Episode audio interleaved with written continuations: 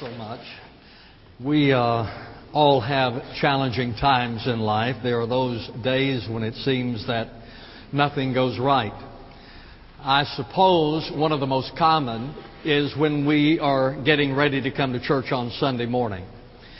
You get up, you have breakfast, you get ready, you get in the car on the way to church, and about halfway there, you discover that one of your children has chewing gum in their hair.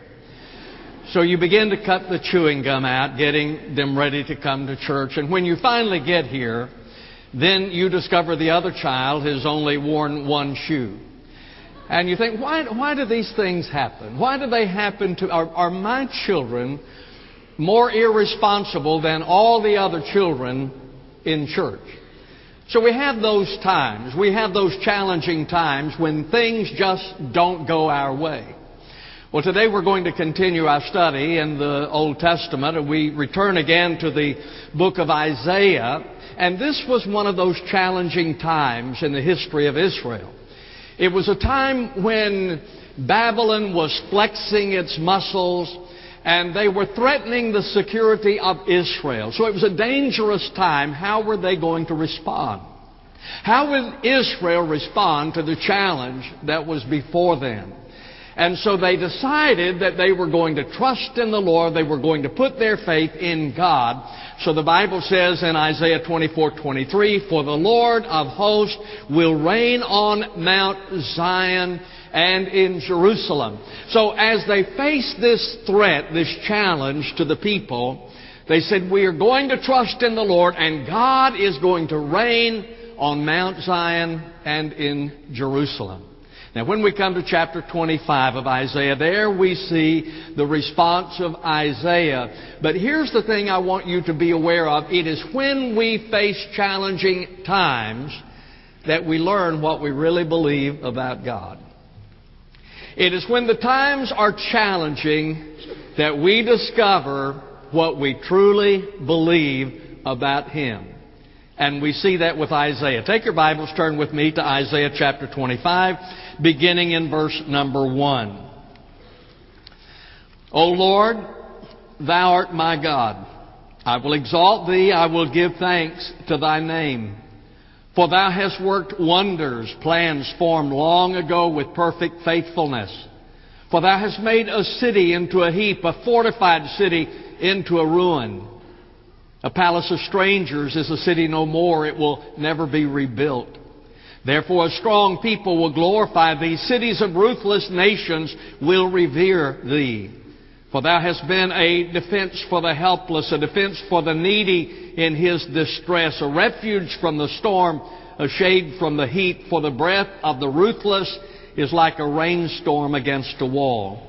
Like heat and drought, thou dost subdue the uproar of aliens. Like heat by the shadow of a cloud, the song of the ruthless is silenced. And the Lord of hosts will prepare a lavish banquet for all peoples on this mountain, a banquet of aged wine, choice pieces with marrow and refined aged wine. And on this mountain he will swallow up the covering which is over all peoples, even the veil which is stretched over all nations. He will swallow up death for all time, and the Lord God will wipe away tears from all faces, and He will remove the pro- reproach of His people from all the earth for the Lord has spoken. And it will be said in that day, Behold, this is our God for whom we have waited that he might save us. This is the Lord for whom we have waited. Let us rejoice and be glad in his salvation. As we look at these verses, we see Isaiah's response to the challenge. And the first thing he did was to sing a song of praise to God. There in verse number one, he says, O Lord, thou art my God. So he begins by recognizing God. O Lord, thou art my God. Folks, we praise God not because of favorable circumstances. We praise God because of who He is. We praise God because of His character. Who is He? Well, He is the Creator God. The scripture says in Genesis 1 1, in the beginning, God created the heavens and the earth. This God, our God, He is the creator God, as S.M. Lockridge said in a sermon I heard years ago, speaking about creation. He stepped out on nothing and made something. That's exactly what he did. God stepped out on nothing and made something because He is the Creator God. He spoke this world into existence. Everything that is here, He spoke into existence. He is the Creator. And then He is the God who delivers when Daniel was threatened with the lion's den, he put his faith in God who delivers. When Shadrach, Meshach, and Abednego were threatened with the burning fiery furnace, they put their faith in God who delivers. And the scripture says, if it be so, if you're going to put us in the furnace, if it be so, our God whom we serve is able to deliver us from the furnace of blazing fire. Who is this God? He is the God who delivers. He is the God who saves. Jesus said in Luke 19:10, "For the Son of Man has come to seek and to save that which was lost." Folks, the God of Isaiah, the God we worship, is a God who saves those who put their faith in Him. Is it not remarkable? That when we put our faith in the Lord Jesus, that He comes into our life and we are born into the family of God, we become the children of God because He is the God who saves. He is the God who sustains those who put their faith in Him. Paul wrote in 2 Timothy 1.12, For I know whom I have believed, and I am convinced that He is able to guard what I have entrusted to Him until that day. He sustains us. When we put our faith in God, this God, He sustains us. He delivers us. He saves. He is the Creator God. So because of who He is, we praise Him. The psalmist said in Psalm 34 3, Oh, magnify the Lord with me and let us exalt His name together. You know, that is always my prayer as we come together for worship on Sunday that we corporately join together to worship the Lord. We were singing a while ago, and my heart was so touched and blessed as we were singing because I looked out and saw Jack, and he's out here worshiping the Lord. And I looked back in the special ed department, saw one worshiping the Lord. I looked up in the balcony, saw one worshiping the Lord. See, folks, that's what it's about. It's not just to come to church because it's Sunday morning. We come to church to worship God, and that's what the psalmist said. And that's what Isaiah is doing. He says that I will praise God. But then he says that he is a personal God there in verse number one. Not just God, but he says, but he is my God. He is personal. I was watching a documentary on television the other night about Abraham Lincoln and his faith. And Abraham Lincoln early on did not believe in a personal God. He believed maybe he is withdrawn, that he is not involved in the affairs of man or in history. But when his son Willie died, he began to believe that God was involved, that God was a personal God, and that God was involved in the lives of people and in nations. That's what Isaiah is saying. He is my God. He is a personal God. David understood God as being a personal God. We see that in the 23rd Psalm when he said, The Lord is my shepherd. I shall not want. He makes me lie down in green pastures. He leads me beside quiet waters. He restores my soul. David saw God as being a personal God involved in his life. Do you see God as my God? Oh, not, not just a God in theory. Not just a God who is withdrawn. Not just a God who is the creator. Not just a God who is in heaven, but I see Him as my God. Do you see God that way? Do you understand Him to be involved in your life? Do you understand Him to be involved in the things in which you are involved? My God.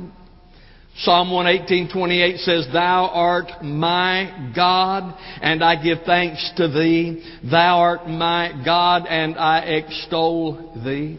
You see, because He is God and because He is my God, then He is to be praised. And so Isaiah says, I will exalt thee. The word exalt means to raise up. Matthew Henry wrote, In praising God, we exalt Him. Not that we can make Him higher than He is, but we must make Him to appear to ourselves and others higher than He does. It is God. And that's who Isaiah saw. He said, He is God. He is my God. And I exalt Him. I praise Him because He is God. And then he continues, I will give thanks to thy name. For thou hast worked wonders, plans formed long ago with perfect faithfulness. So he says, not only do I praise him, but I give thanks to him. Why? Because of his plans formed long ago. God's plans are plans written in eternity. He doesn't just make them up as he goes along, they're written in eternity. The Bible says that even His plans for your salvation were formed in eternity. And the scripture says in Ephesians 1 4, He chose us in Him. That is the way that we are saved. That is the way that we become a child of God in Him. He chose us in Him before the foundation of the world. Did you know that God planned your salvation before He created this world? He planned for our salvation to be in Jesus before this world was ever created. His plans are eternal plans, so we thank Him for His plans that are eternal. We thank Him for His purpose. He has a purpose for you. In Jeremiah 29:11 For I know the plans that I have for you declares the Lord plans for welfare and not for calamity to give you a future and a hope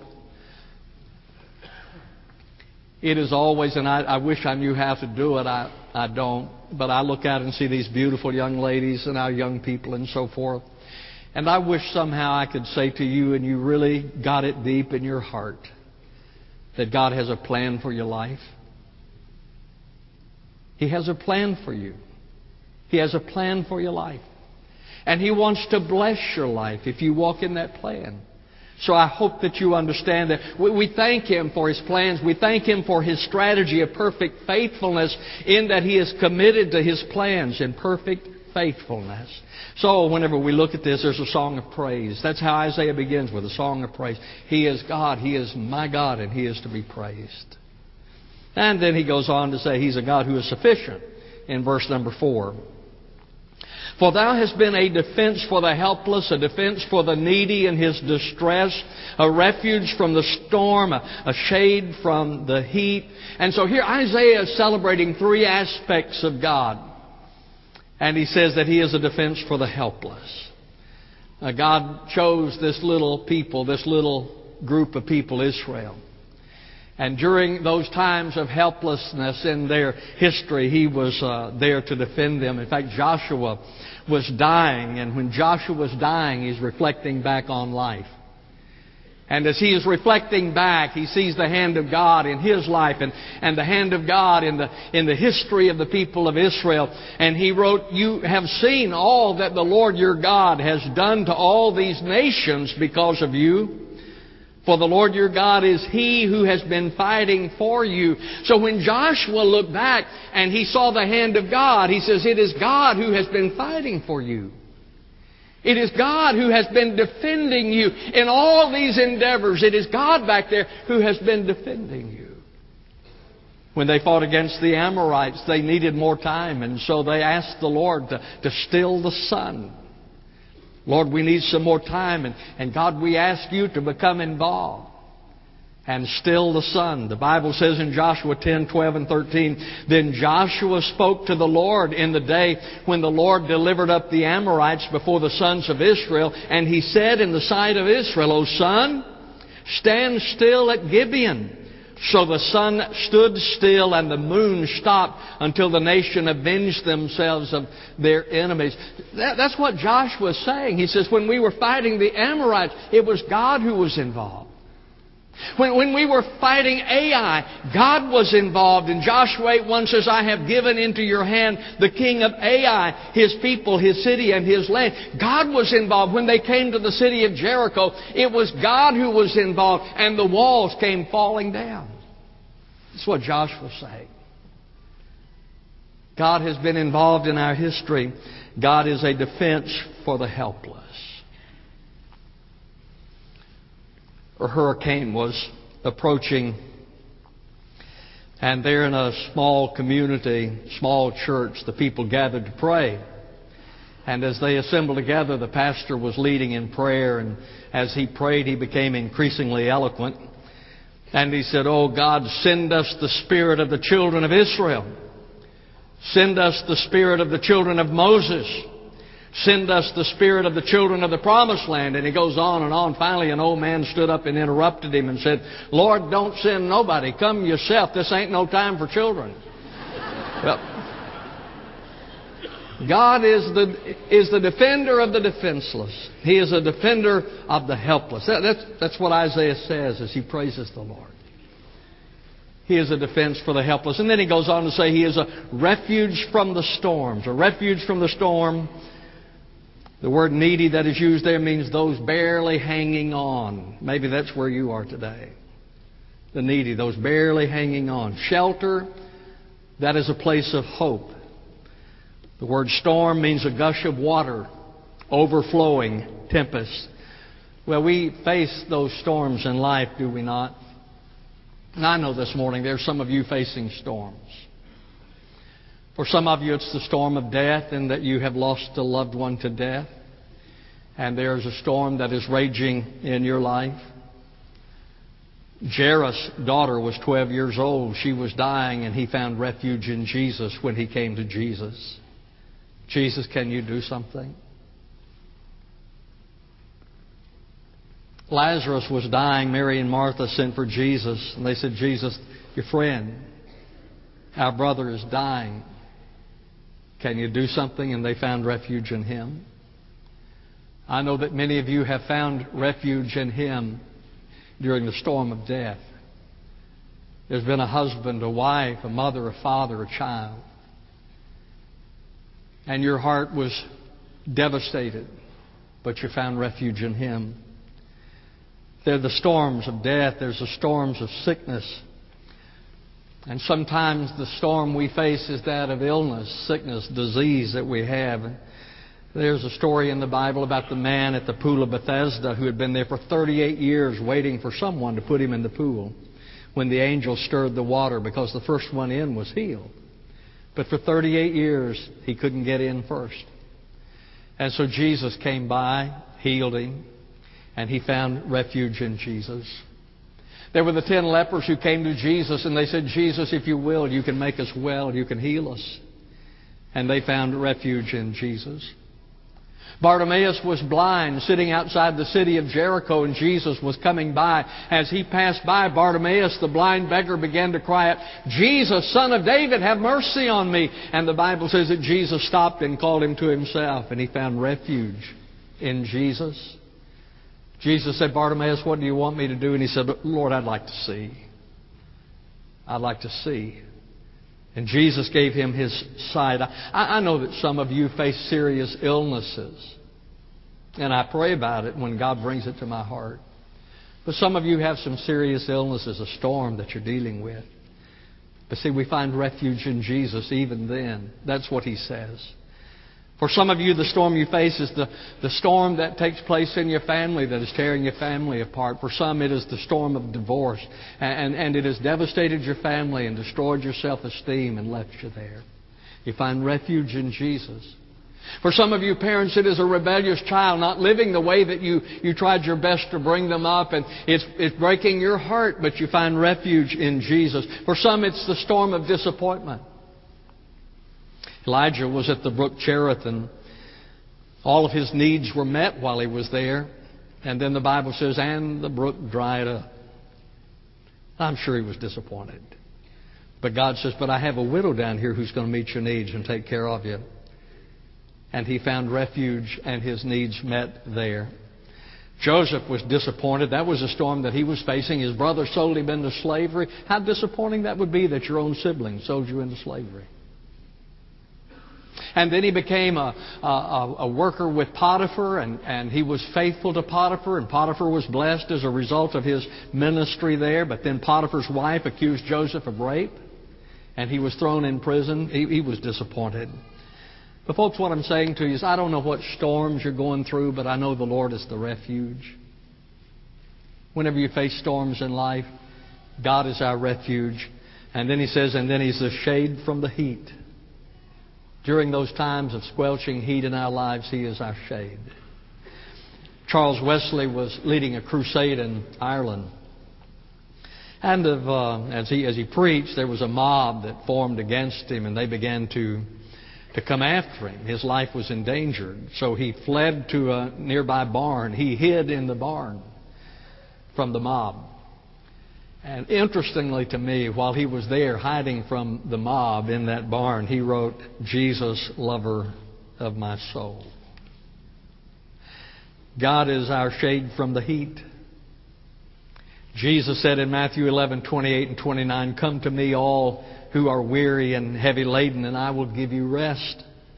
Take my yoke upon you and learn from me, for I am gentle and humble in heart, and you shall find rest for your souls.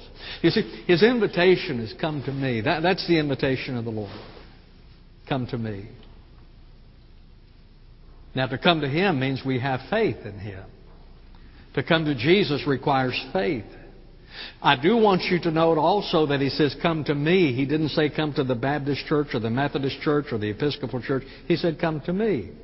You see, you can come to one of the churches, and I love the church. You can come to one of the churches, but you're going to find rest in Jesus. Come to me. There is obedience required. He said, Take my yoke upon you. And then what is the uh, promise? I'll give you rest. Would you not like to have rest? The rest that comes from the Lord. You see, we find rest whenever we trust Jesus to save us. That is the rest that comes to us. Martin Luther struggled with his, uh, with his religion. And he did everything he knew to make himself right with God. But then he found rest and grace. When he trusted Jesus alone, he found rest. Whenever we are walking and living our lives within the will of God, it is then that we find rest. Folks, we have rest in Him. And that's the reason Jesus said, Come to me and I will give you rest. So we see a God who is sufficient. That's what Isaiah said. God is sufficient. He is, he is God, therefore He is to be praised. He is sufficient. And then He is a God who plans for the future. Look at verse 6. And the Lord of hosts will prepare a lavish banquet for all peoples on this mountain, a banquet of aged wine, choice pieces with marrow, and refined aged wine. Now, it is my belief, it might not be so, but it is my belief in reading this passage of Scripture that perhaps prophetically, Isaiah is looking ahead to the marriage supper of the Lamb as it's described in Revelation. And the reason I say that is because there are so many components mentioned here that you'll also find in Revelation. And so I think that prophetically he might have been looking to that time because the Bible tells us that there is going to be a time when there is a lavish banquet held in heaven, that there is going to be a celebration for the people of God. Did you know that? The Lord has been planning a party for you up there. So we're going to have this lavish banquet in heaven someday. The Bible tells us that the great harlot has been judged and the people celebrate. Now, sometimes we feel that we are defeated. Sometimes we feel that God is losing the battle. Folks, I want you to know that God is the final judge.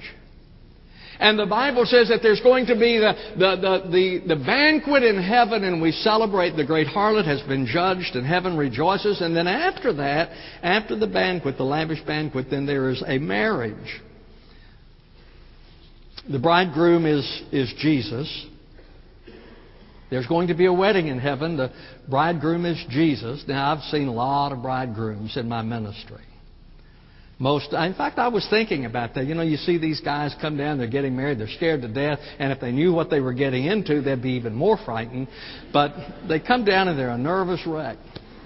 And I, I wonder, is Jesus going to be nervous at his wedding? I don't know. It's just a thought, something for you to think about. He is the bridegroom, and the church is the bride.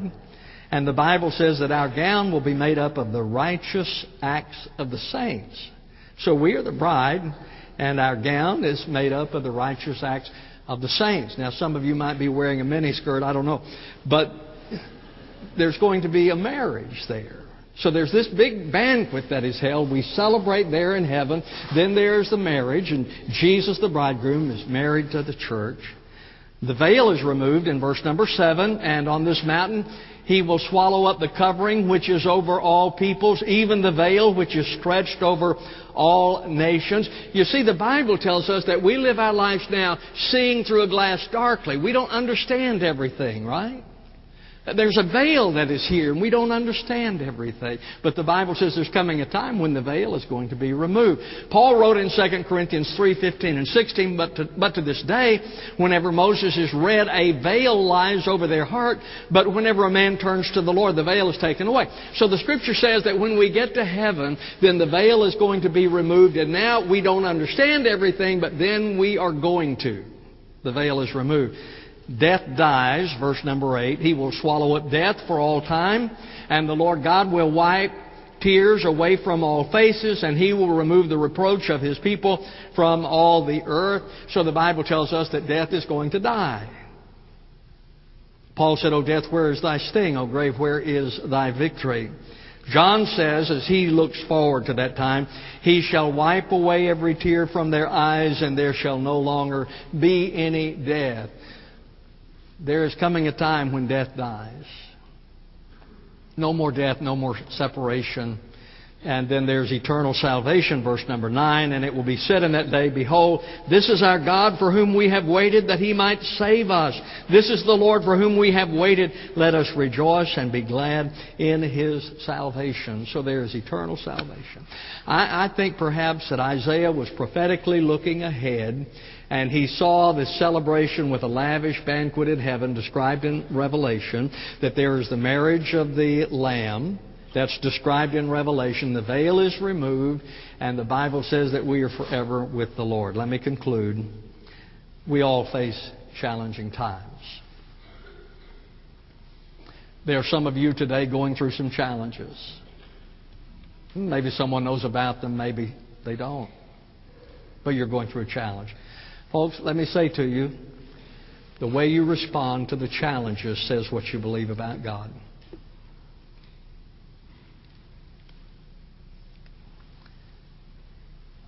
Isaiah said, In him we have hope.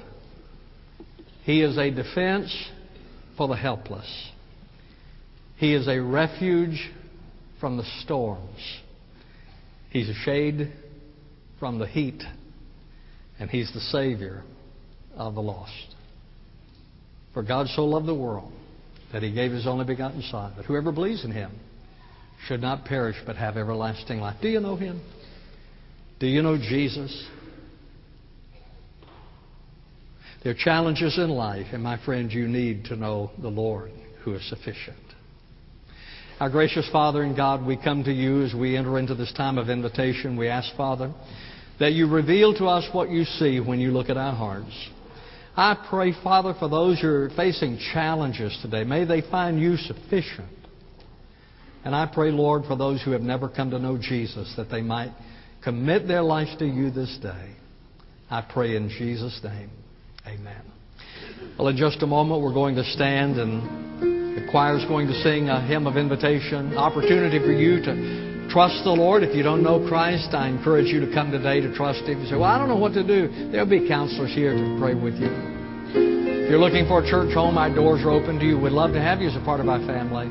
Stand with me, please, as we stand together. The choir sings as they say, You come. I'll greet you as you do.